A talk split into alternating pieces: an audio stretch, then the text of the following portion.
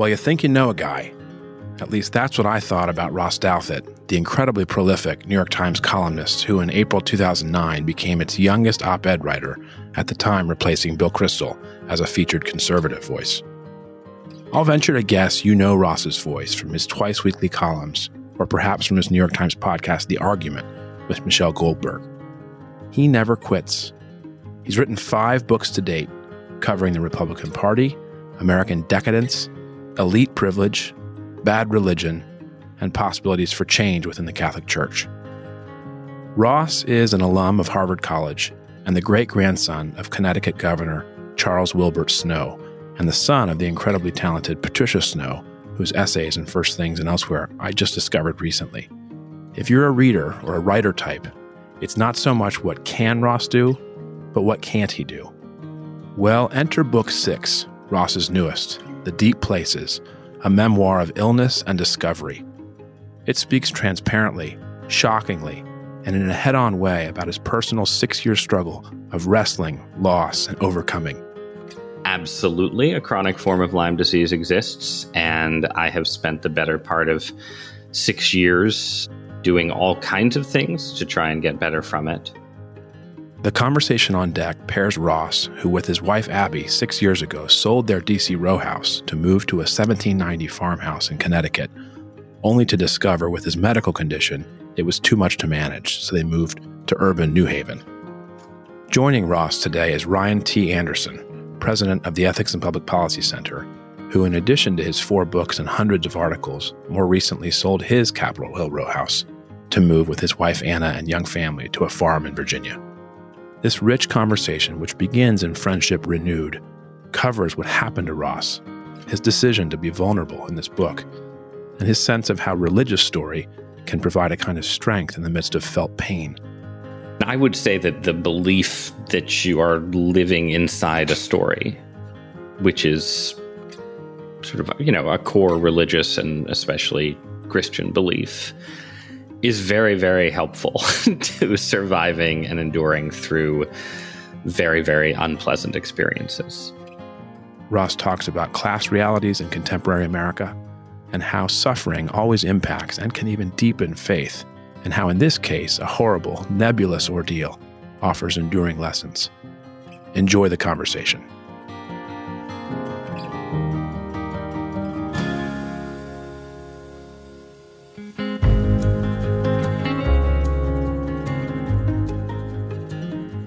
Ross, thank you for uh, making time for this and for joining us. I guess my first question that I'm curious about is how are you doing? How are you feeling? I mean, I've injected myself with a complex formula that mixes ivermectin, hydroxychloroquine, several essential oils, and you know, I'm feeling great. One of my feet has become much larger than the others, but that's actually useful for playing soccer in the backyards with my kids. So I'm doing pretty well. So the, the book ends, as you know, with a sort of unfinished, unfinished, an unfinished point on the journey back to health. So it sort of carries the story up in my life till about, you know, I'd say seven to nine months ago. And since then, I've, I guess you could say, continued to see slow incremental improvement. As we talk more, I guess listeners can figure out what this means, but I'm down to taking an antibiotic every six weeks or so. so that's that's pretty good. And it's like you know so you're sort of getting to the point where you could imagine you know not taking anything at all for the things that are still flickering around in my body. So yeah. So no i'm thank you for asking but and i have i have improved somewhat even relative to the improved place where the book ends. And for listeners who haven't read the book or don't even know the topic of the book why would i even ask how you're doing. Give, I mean, give, give, I mean, uh, we'll go into more detail, but clue listeners in into, you know, what the book is about. Right. So, so the book is about just, you know, incredibly briefly how I, in the course of moving my family to a beautiful rural retreat in Connecticut, perhaps not unlike the one to which one Ryan Anderson has retreated in Virginia, I almost certainly got uh, bitten by a deer tick and acquired Lyme disease, which is a well known northeastern illness that has an incredible amount of medical controversy around it. And the core of the medical controversy is whether there is a chronic form of Lyme disease, meaning a form that Really, that continues to infect people even after they've taken antibiotics for, let's say, four to six weeks. And the answer to that question that I came to, unfortunately, from personal experience is that absolutely a chronic form of Lyme disease exists. And I have spent the better part of six years doing all kinds of things to try and get better from it, but taking at, at various points incredibly strong doses of antibiotics has been a big a big part of it. So that means that when I say that I've, you know, my antibiotic treatment at the moment after 6 years consists of a couple pills every 6 weeks, that's that's a major achievement. So it's that's that's that's what the book is about in part, but it's also sort of a you know, it's an account of what it's like to have a disease that a big part of the medical establishment doesn't necessarily think exists. It's a story about why you shouldn't invest in rural real estate when your wife is pregnant with your third child and a lot of a lot of other things besides, I guess. So so my wife is currently pregnant with our third child. Mazel tov, um, Ryan. and thank you and and just yesterday she brought home our newest uh, livestock. We got a rabbit who apparently a month from now will give birth to anywhere between like eight and 12 bunnies that we will then be able to eat. Yeah, uh, I, I, saw you tweeting about this. Now, did you get a lot of a lot of blowback for tweeting about your plans to devour helpless bunnies? I mean, like this is how human beings survive. Like we're raising sheep, and we're going to be eating the lamb. We're going to be slaughtering the lambs in a in a couple months. We have goats, which are mainly for for milk. We have chickens, which are mainly for eggs, and we need another source of protein, and rabbit is a very tasty white meat. Well, maybe talk, talk about that a little bit. Would you about you know this is a big decision to leave Capitol Hill. I think Ryan and Anna did that as well, and to move to the country, move to Connecticut, and have that rhythm of home and away, and driving into the city whenever you do go, but also the kind of career as a journalist that gives you the fluidity, as you talk about in the book, to to not like a lawyer or a doctor need to be in one place. Uh, how's that going up there? That part of it. Want to hear about the title of the book and why, but but but how's that rhythm going?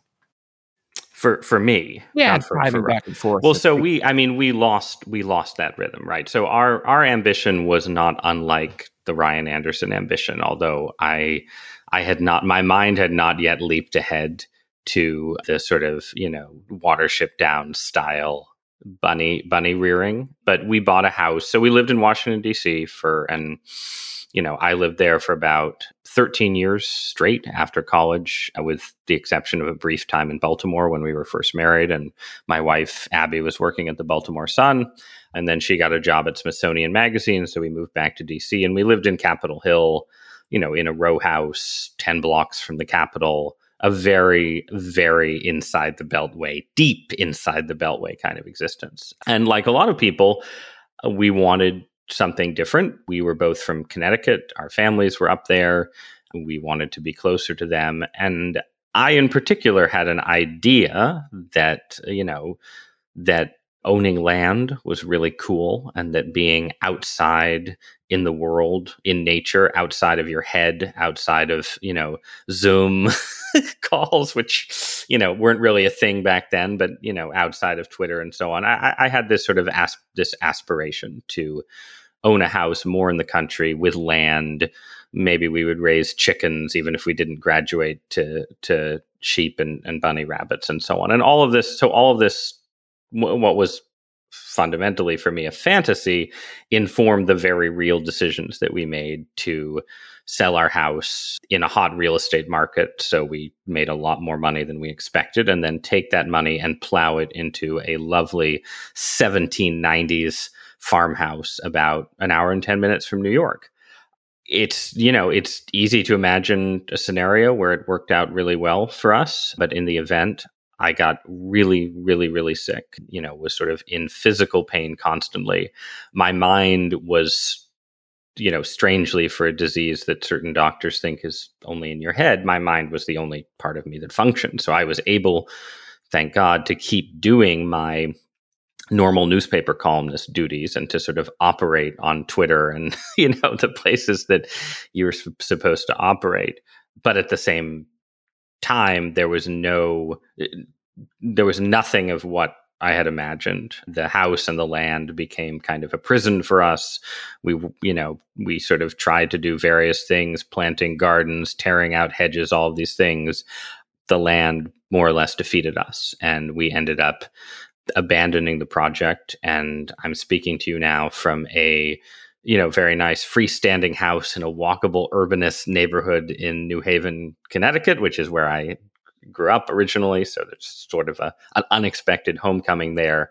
Um, but we basically return to we return to urbanism and whatever you know whatever the country offers, it wasn't part of God's plan for us. I could say I would say, and instead it was. I mean, it was literally like the you know some people who've read read this book in galleys have said you know well this feels like a sort of stephen king story where the countryside the land itself the you know the is sort of poisoned and infected and haunted you know and there's sort of a dose of the shining to the story where you know my poor wife is trapped in this rambling house that we can't take care of in a Connecticut winter with her husband, who, you know, may or may not have a bizarre disease, may or may not be, you know, imagining it all somehow.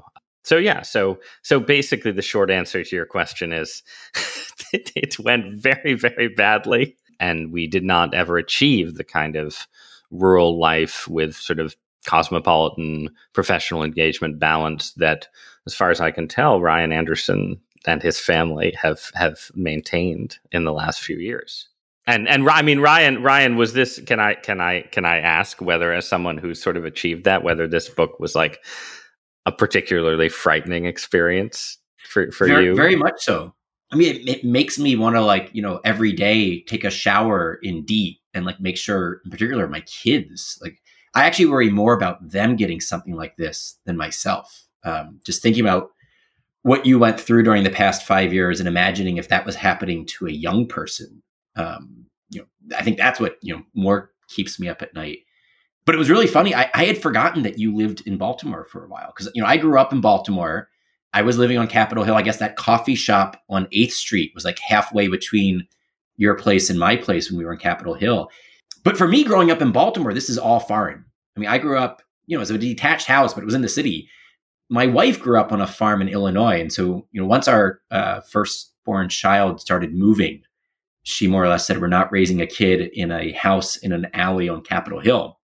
That's how we ended up up here. And then, you know, once COVID hit, we just kind of like jumped in both feet forward and got a bunch of animals, planted a big garden, and the rest is history what I want to ask is how did this start? Because I mean, I, I, what what I kind of find amazing is that if I remember the book correctly, this started before you'd even bought the place. This was like when you were, you know, doing the home inspection at the house is when you most likely think you were bitten by the tick. Is that right? Yes, yes. So we, this was the summer of 2015, and we we had sold our house in Capitol Hill, which was sort of an important part of the equation. And so we we had sort of created this in hindsight insane pressure on ourselves to pick a house to buy in our intended Connecticut home and really we should have just you know rented rented something and not actually made this commitment. But we had this sense of sort of incredible forward momentum. We you know we had this free money to spend. We could you know raise our sights for what we were going to buy and so we found this house and did the inspection. And you know the inspection was not something that should have encouraged us to buy the house right? It was like a rainy day and the inspectors kept finding new problems and new issues all over. You know this was this was a very sprawling house and property. And it was probably on that day that I, you know, you you walk the property you're going to buy, and so I walked down through this, you know, this sort of overgrown terrain below the house, which sort of sat on almost on a cliffside above the field that that it owned, where some of the previous owners had kept horses at some point.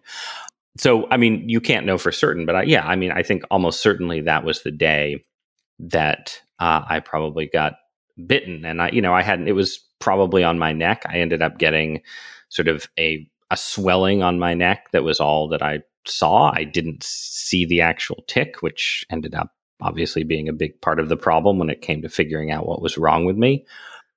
But we, yeah, I hadn't, I, so I had sort of uncut hair. And, you know, when you have young children, sometimes maybe you aren't showering every single day. I don't know if either of you guys have had that that experience. So there could have been a few days where a tick, you know, a tick could have made itself at home on on my on my neck without without my knowing it. But but in either case, yeah, we had this. So I had this experience where over the course of a summer, when we were still in Washington D.C., because we were, you know, we had sort of set up a rent back agreement with the buyers of our house, and we had these couple months we thought to sort of, you know, work on the house in Connecticut from a distance. But but during that period was when I basically had this kind of full scale collapse into incredible physical pain, total insomnia, you know, being having phantom heart attacks, going to emergency room after emergency room and uh, you know, losing 40 pounds and you know cycling through about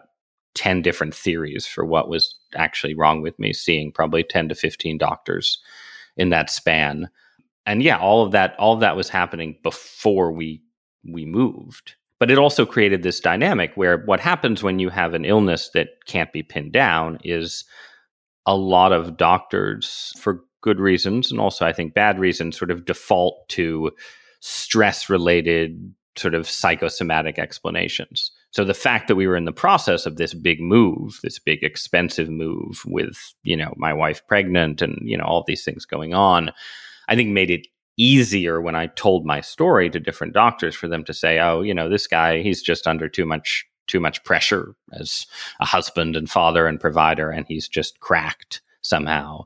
And all of these symptoms are just a manifestation of that kind of that kind of breakdown, which was something that I, you know, at times was willing to believe and sort of experimented with believing but the rest of the time, you know, I was, as I said, in sort of this incredible physical pain, even as my mind continued to sort of function normally. And it was very hard to believe that my mind was actually doing this to me, which, as it turned out, it was not. And I would think for most readers who read you in the Times or have read any of your early books, what is this, Ross? Your sixth book? Is it one, two, three? Co I co-authored one, so five and a half, right? Five and a half, five fifth and a half book. Shout out to Reihan Salam for that. This is unbelievable. One. That they can't believe you went through this level of duress and pain and struggle while churning out a couple of columns a week. And I guess one question I have for you, readers may know, listeners, excuse me, may know that that I think for a while you and David have shared a research assistant that his last book was more vulnerable. It was more transparent. It was more open. It was more of a, a window into his story. And so is yours, clearly. It's transparent in all those ways. And in thinking about the title, your image of a tuning fork, where effectively, like your mother talks about in, in her essay and First Things, she was struck like a tuning fork. You know, you're, you're, you went through something that was um, surely completely uh, unanticipated, unexpected, unimaginable, and yet you chose instead of sort of continuing to keep keep on more quietly, you chose to tell the story, to be more more vulnerable about that and about these excavations and some of the, the same things that I, am remembering that David uh, writes about with Tillich and the like. You know, why, what what was part of your decision to do that to tell this story? Well, so I I always assumed that I would tell it. I think that you know when you're when you're in the depths of something like this and you're a writer right there's you know inevitably some small part of your consciousness that is thinking well at least this is pretty good material you know. That uh, yeah i mean that that's i think you know that's that's sort of uh, and i mean it, to be fair not not everyone thinks exactly not everyone has that sort of dose of writerly narcissism about their own afflictions and you do get you know Norm Macdonald, who just passed away, had a nine year battle with cancer that nobody knew about. And Macdonald has some great sort of, you know, stand up riffs on, you know, why he doesn't think people should sort of take their take their suffering necessarily and blow it up, blow it up into art. You know, so I, I think you can I think the question of when when to try it is you know something that people can disagree about. In this case, though, I think there's sort of the impetus that I'm hoping that the story that I tell can help other people because I could have used an exposure to a story like this one when I myself first got sick. And that, you know, that's sort of particular to the Lyme debate because there is this incredibly live and fraught debate about the particular illness that I've had. And I do want to sort of weigh in on that debate and say, look, I think, you know, there's complexity here, but most mostly one side is right and it's the you know more unorthodox outside the mainstream side and the other side the more establishment side is you know mostly just wrong and more people should be aware of that as a possibility when they're you know whether they're doctors seeing patients or people dealing with their own sickness and trying to understand it uh, but then i also think that has applications for larger questions about how chronic illness in general, right? Because chronic Lyme is hardly the only contested chronic illness we're living through with the pandemic, you know, the emergence of a new contested chronic illness, long haul COVID. And then you obviously have things like chronic fatigue syndrome and fibromyalgia. And, you know, there's there's a very long list of highly debated, poorly understood things that essentially steal people's lives away so I'm yeah, I'm I'm hoping that by describing both sort of how I fell into the pit and how I interacted with the medical system after that happened and then how I slowly crawled back out, I can offer something that's helpful to not just Lyme in particular, but anyone. And there's, you know, many millions of people within that anyone who's touched in some way by some kind of chronic problem and chronic suffering. So that's that's sort of the the practical case for doing this book. But I I always thought I, I told myself originally when I was at my sickest that I would never write about it at all, never publicize it at all until I was completely better. Because I wanted to be able to say, I wanted to be able to basically say, look, I know how to treat chronic Lyme disease, right? I'm I'm here, I've gone through this, I have the answer, and there's nothing like weird about nothing weird or residual about my illness and I can sort of prove in my own life experience that you can treat a chronic condition and get better from it. But then at a certain point, after like year five or so, you start to think, well, maybe it'll take me another 15 years to get better. And during that time, you know, I I'm a writer, I have a public platform. There's a lot of people who could be helped by knowing a little more about how these kind of experiences work. And at some point, maybe you have to accept that you aren't fully better, but it's okay to write about it. So that was in the end my thinking when I finally sat down to to write. Can, can, I ask just to follow up on that? I mean, you, you name, I think it's on page 78, that sort of journalists are a storytelling species, that they do this all the time. They're looking for, we're looking for meaning always and trying to stitch together some things. And sometimes you have to sort of take certain events a little bit out of order to tell a narrative that's, that's broadly, you know, true. Uh, and you talk about how sometimes the darkest fairy tales are real uh, as you wrap up that chapter, and the zombies and the dreams in the house, and and and I'm curious about whether you think your vocation as a journalist and the sense that story is written into things, written into the universe, but written into your own your own journey too, helped you uh, at times when it was awful uh, on the floor. You know the idea that there's a prodigal son journey or that there's a, a christological journey woven in to our own faith is partly like that too.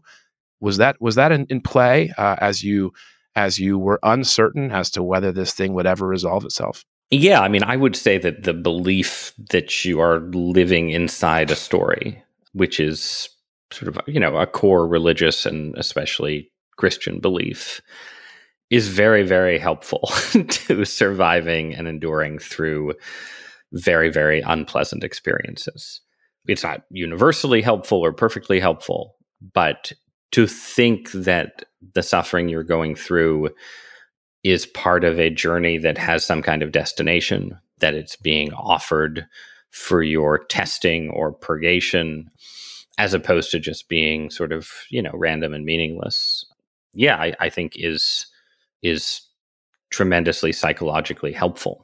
Which doesn't tell you anything one way or another about you know whether whether there is actually a story right? Or whether whether god actually exists. You can go both ways with that. You can say well you know it's helpful because the story is real and there is a pattern to the universe. So if you accept that reality you will you know do better in terms of bearing up under suffering.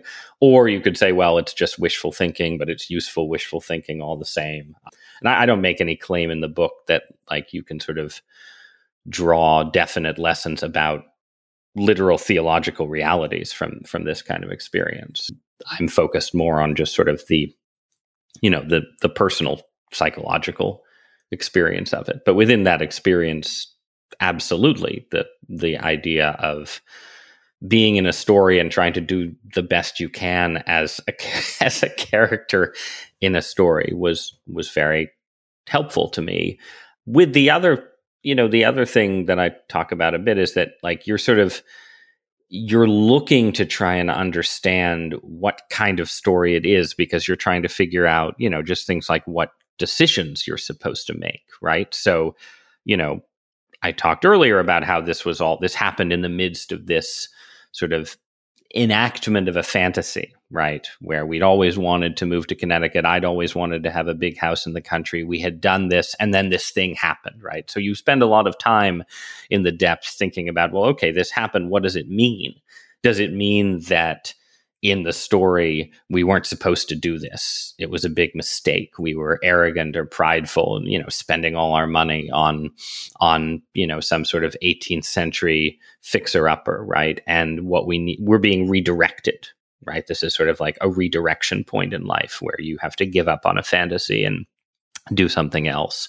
Or is it that you know that we actually there is actually this good life awaiting us in the country and we just have to sort of get through this this testing this purgation in order to achieve it right? And you then you go back and forth between those two you know inevitably somewhat solipsistic arguments or theories right? And you know in the end for better or worse we gave up on on the country life. And so in the actual story this experience was a redirection and my life is different than I expected it to be. I did not expect to move back to New Haven or anything like that, but we did because of because of the sickness. So that's what the story actually is. But you have to make decisions and you have to like play your own role in shaping the story.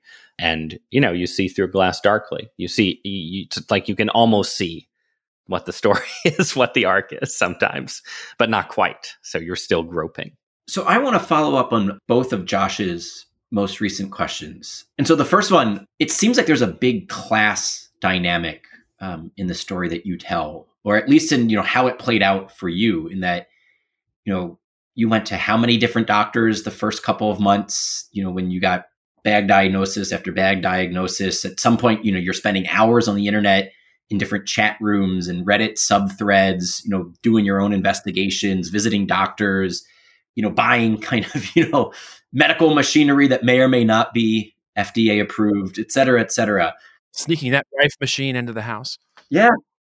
You're Harvard educated so that you can be doing a lot of research and questioning doctors and pushing back on doctors.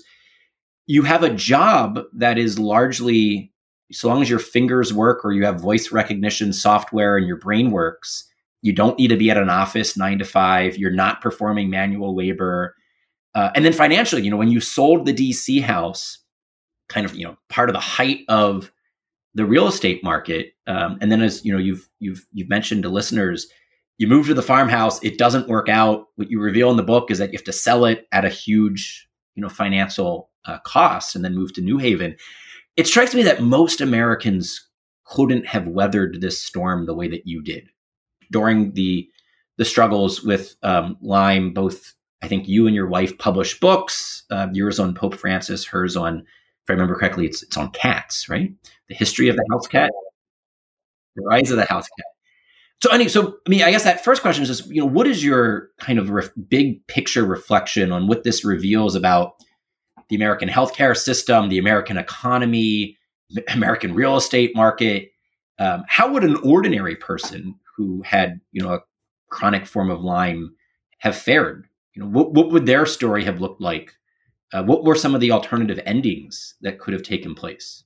Yeah, I mean, I think the short answer is I, I they would have fared very, very badly, right? And this this is you know one of the one of the many realizations that that I developed over the the course of these years was you know at first when you're stricken, all you can think about is how unlucky you are, you know how miserable it is that you've been singled out for this you know this scale of sort of constant pain and, and suffering. But then once you get a little bit of improvement and can stand outside your experience a little more, a bit more, you, you have exactly the the reaction that I think you had, Reihan, which is like, you know, I'm incredibly fortunate to have a job that I can keep without having to go into the office or on bad days interacting with people at all. I'm incredibly fortunate to have, you know, various financial resources that come from being upper middle class, Ivy educated, working for the New York Times.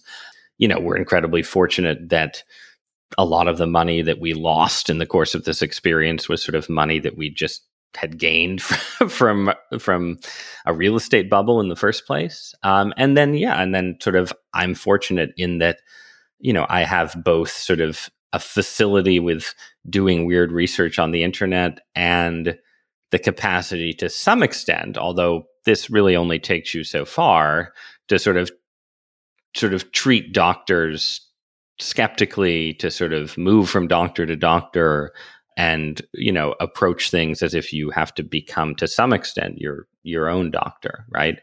And all of that makes me assume and you know you don't have to assume you can you know read about this if you read literature on chronic illness or just sort of spend time talking to other people who have chronic illness sort of move through that world as I've as I've done lots of people are just lost to it right? You get sick you don't get better you you know you don't have money your you know relationships and your maybe your marriage falls apart people think that you're lazy or a malingerer or that you just have some sort of you know, some kind of mental illness that's manifesting itself physically.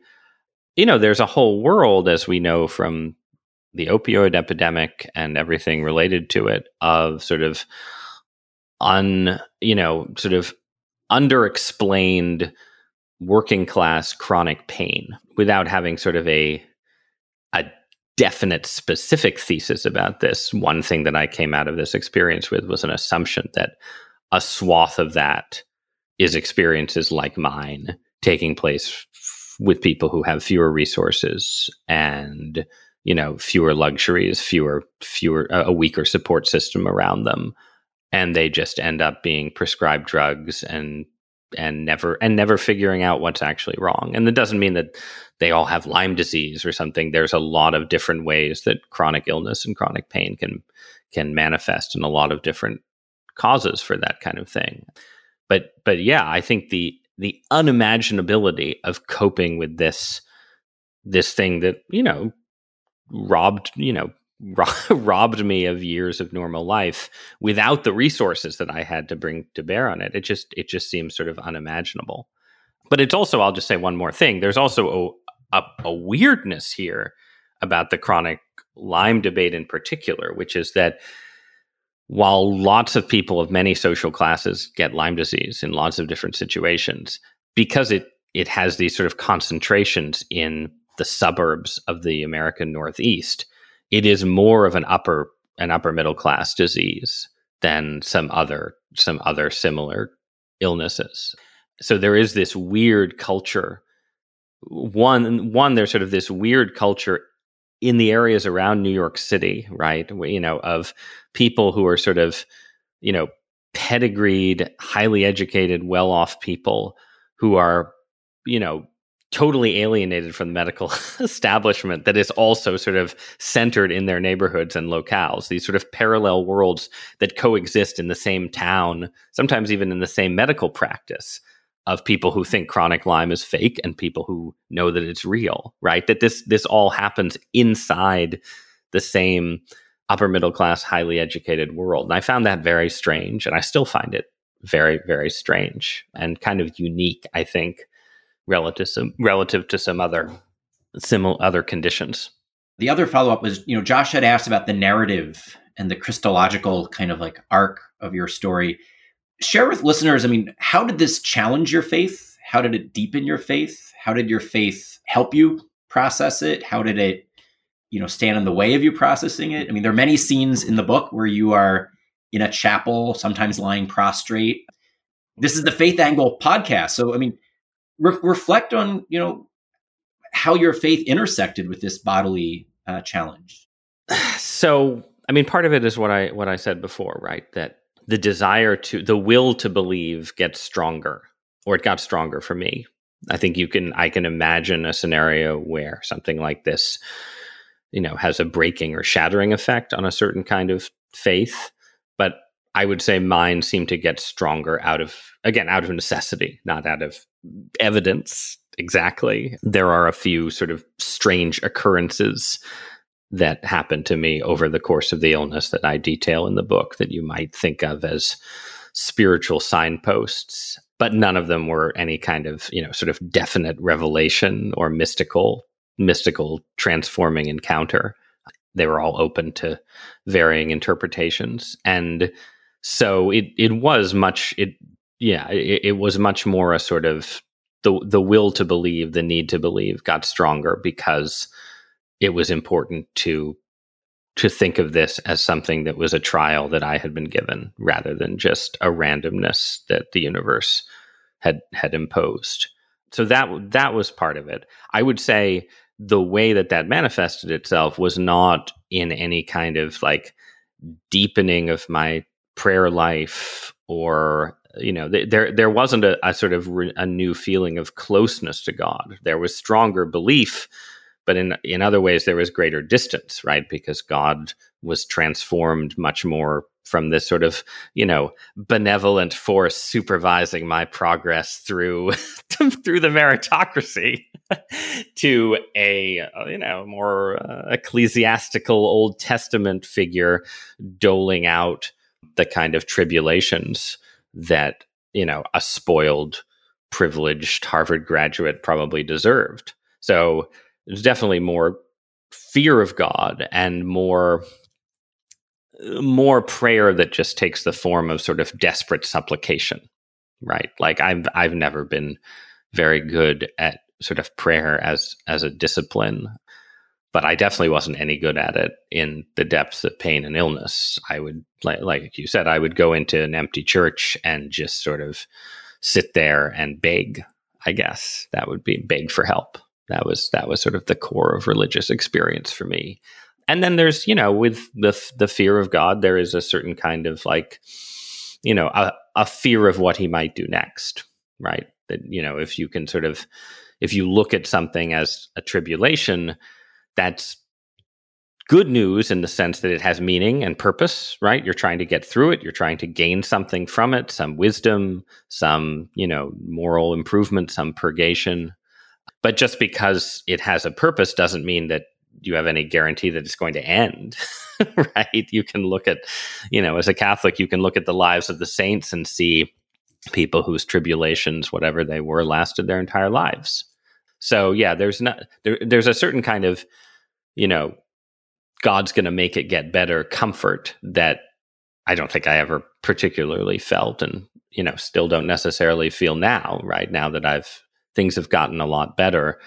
But you have a stronger sense, even once things get better, that, you know, something new could be visited on you tomorrow. So, you know, I wrote one of this one of the books that you mentioned that I've written was called Bad Religion, and it was a critique of different aspects of American Christianity or sort of American religion as it exists in after the decline of Orthodox Christianity. And I spent a certain amount of time critiquing you know, both the prosperity theology of Joel Osteen and that that kind of stuff, and the sort of God within New Agey theology of Oprah and Eat, Pray, Love, right? Where in both cases, sort of liberal and conservative, there's a sense that like, you know, what God really wants is for you to do well and be happy. So I'd, I'd written all this material about why this was wrong, right? Why why this was not a, a correct account of God and his relationships to human beings. But one of the revelations from actually getting really sick myself is that I was, you know, I had my own kind of prosperity theology, right? Where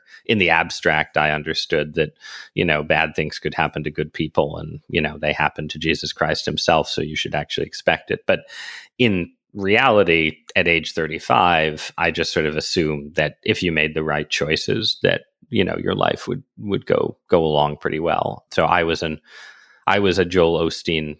I, I had a sort of Joel Osteen attitude towards God of my own that I think has now been cured by this experience.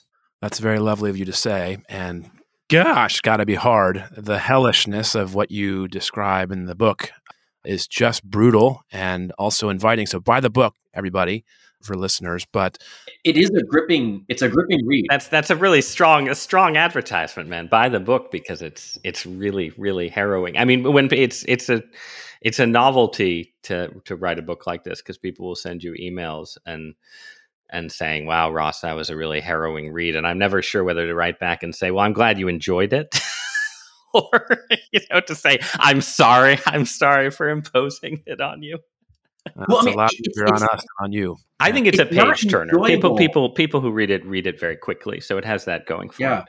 It's not enjoyable in the kind of like pleasurable sensory, you know, empiricist sense, but it is uh, surprisingly satisfying uh, because it's a gripping narrative and it's reflecting on kind of big questions that matter. Uh, I think I read it in either one or two sittings, and it, I mean, it, and it invites reflection on the part of of readers. Um, so, you know, I agree with Josh. Everyone should go out and get it. Um, and it does land on a different place, right? Than like what Molly Worthen and Kate Bowler describe. You know, the idea of sort of or Joel Osteen, Osteen, as you say, you know, landing on perfect health. And typically, of course, once you're there and things are going well, you don't want to hear about this kind of story. You don't want to get over to that kingdom of the unwell, of the illness, you know, stricken, but you want to stay where things are nice and, and neat and tidy. And Reihan had asked about class earlier. So I guess I'd be curious, exit question for me, Ross. You have that image at the end of the book of Eustace. You reintroduce that and the idea of, I think the story is where like Aslan sort of scratches beneath the scales of the character. Um, right. He turns this, he says in Voyage of the Dawn Treader in the Narnia books, he, he's a extremely unpleasant boy who gets magically transformed into a dragon and has to go through this kind of very literalized peeling and stripping purgatorial process to become a human being again. So just to return to Reihan's question for a minute, did did that 6-year struggle which in some ways is still ongoing, right? It's like people with diabetes you have to keep fighting it and tacking to the left and to the right. But did it make you more tender toward those with more hardship? I mean, you would you would hope so. I, I think that it I think to the extent that there's a negative temptation from an experience like this, it's probably to not be tender enough towards people whose problems are are primarily mental, right? So if you have a if you have a sickness and you're told that it's all in your head, and then it turns out not to be all in your head, it's very much in your body, and you treat it with you know with constant physical interventions right? This is this is ultimately a book about how innumerable physical interventions made me better not where i you know prayed and practiced mindfulness and gradually improved. Probably there's a temptation then to sort of overweight physical suffering as opposed to mental suffering. That's that's something i think about a little bit where you know the the temptation becomes to read about somebody dealing with you know sort of more purely psychological issues and say, well, at least you know, at least your spine isn't inflamed all the time the way mine was, um, or something. So if I was going to sort of, if I was going to sort of talk about temptations that come in from this kind of suffering, that that would be that would be where I would focus. But in in general, I think yeah, I, I think so. I hope so that I I have more. I have more of a sense just of you know how commonplace deep suffering is of various kinds and how much it's sort of covered over and hidden by the way we interact with each other especially i think the way the internet encourages us to interact with each other. You know and the, and there's sort of when you when you're really sick and you you know lose all filters which i did for a while where you know anyone you talk to or introduced to I, you end up talking about your experience you know, there's sort of a secret fraternity of chronic pain and chronic suffering. And you don't realize how large that fraternity is until you become the sort of person who's always willing to start the conversation by saying, you know, man, I've got this terrible illness and I can't get better from it. Right.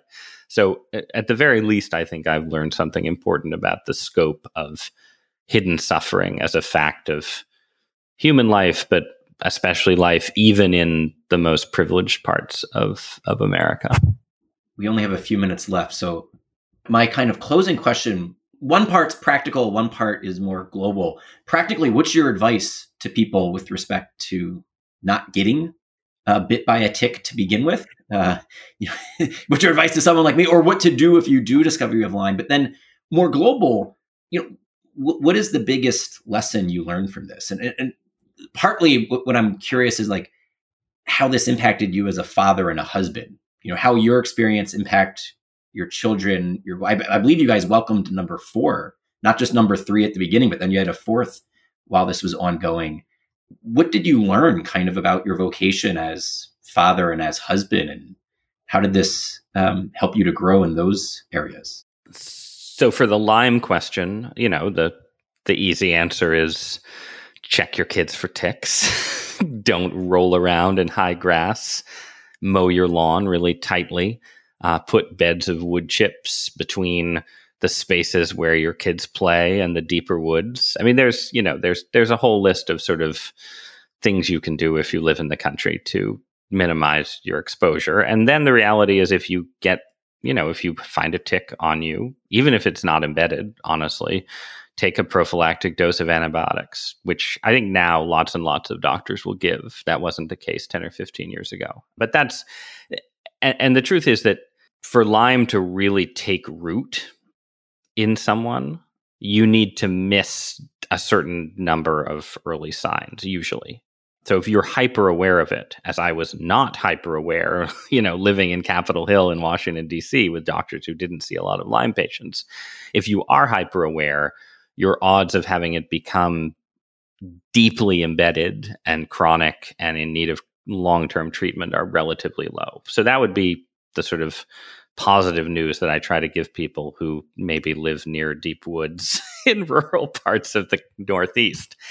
In terms of the lessons, I mean, so there's, you know, there's sort of the lesson about being a husband and and father is in part a lesson about endurance and figuring out how to be present to other people and helpful to them when you are st- struggling to find any joy or pleasure in life yourself. I thought a lot about that kind of thing and worked a lot on that on that kind of thing. But I, I think to, the the book ultimately is it's less it's about endurance, right? It's about finding ways to live with illness and pain but it's ult- but it is about the quest to get better fundamentally. And even though I'm not fully better, I have gotten a lot better. And I don't know if I could have sustained, you know, myself as a good father, as a good husband, if I had been in exactly the same pit of pain for 25 years or something. I needed to find ways to get better in order to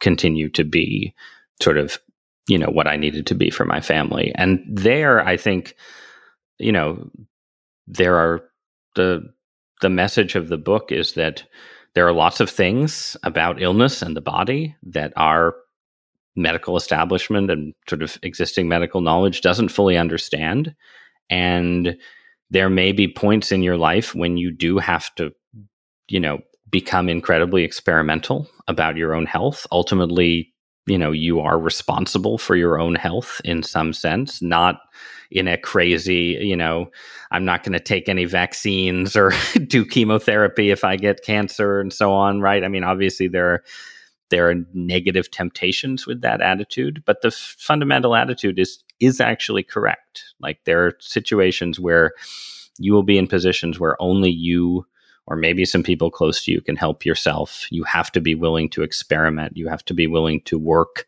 You have to be uh, willing to sort of treat your own suffering as an empirical problem. Try and figure out what you can do and take that will make you feel better on your own without sort of some definite script to follow. And, you know, in fighting for your life, you can save it at least for a time, which at this point, relative to where I was, I think I think I have done.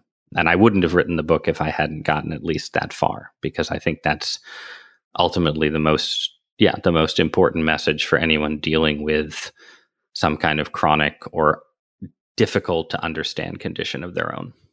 Yeah. Well, well, thank you for um, you know taking the time to chat with me and Josh. The book is profound. Where can listeners buy the book?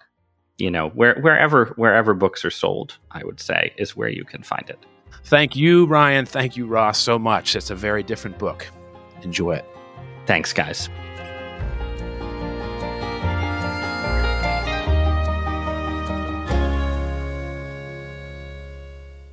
Faith Angle brings together leading journalists and leading scholars and clerics. Thanks for listening.